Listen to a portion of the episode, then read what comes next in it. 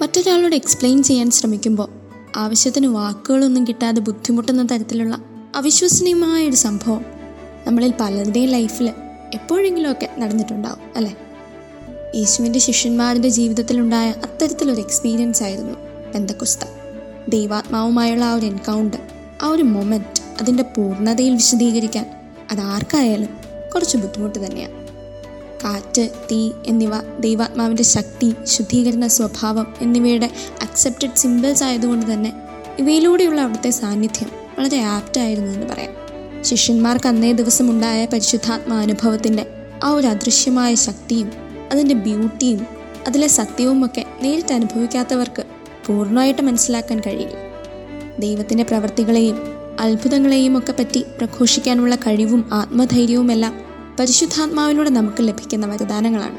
അതിനുള്ള ഏറ്റവും വലിയ ഉദാഹരണം അപ്പോസ്തോലന്മാർ ആത്മാവാൽ നിറഞ്ഞ് അന്യഭാഷകളിൽ സംസാരിച്ച ആ ഒരു സംഭവം തന്നെയാണ്.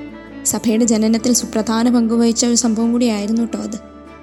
Bethlehem was God with us Calvary was God for us and Pentecost is God in us എന്ന് റോബർട്ട് ബെയർ ഒരിക്കൽ പറഞ്ഞിട്ടുണ്ട്. ദൈവത്തിന്റെ ആത്മാവ് നമ്മളിൽ വസിക്കുന്ന നമുക്ക് ശക്തി പകരുന്ന ഒരു പന്തക്കൊസ്ത അനുഭവമാണ് എന്റെയും നിങ്ങളുടെയും ഒക്കെ ജീവിതത്തിൽ ഉണ്ടാവേണ്ടത്. ദൈവത്തിന്റെ പവർ എത്രത്തോളമാണെന്ന് നമുക്ക് ചുറ്റുമുള്ളവരുമായി പ്രോപ്പറായിട്ട് കമ്മ്യൂണിക്കേറ്റ് ചെയ്യാൻ പറ്റാത്തതായിട്ട് പലപ്പോഴും നമുക്ക് തോന്നിയിട്ടുണ്ടാവും. പക്ഷേ മനഃപൂർവമല്ലാതെയെങ്കിലും നമ്മൾ മറക്കുന്ന ഒന്നുണ്ട്. ആത്മാർത്ഥമായ ദൈവത്തോട് അവിടുത്തെ ആത്മാവിന് വേണ്ടി പ്രാർത്ഥിക്കുന്ന ആരെയും അവിടുന്ന് കൈയൊഴിഞ്ഞ ചരിത്രം ഉണ്ടായിട്ടില്ല എന്നത്.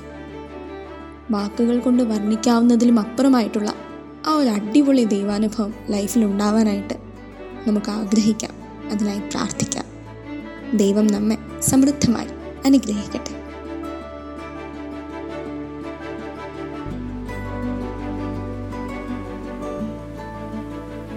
You're listening to Heavenly Voice from Caris Hughes.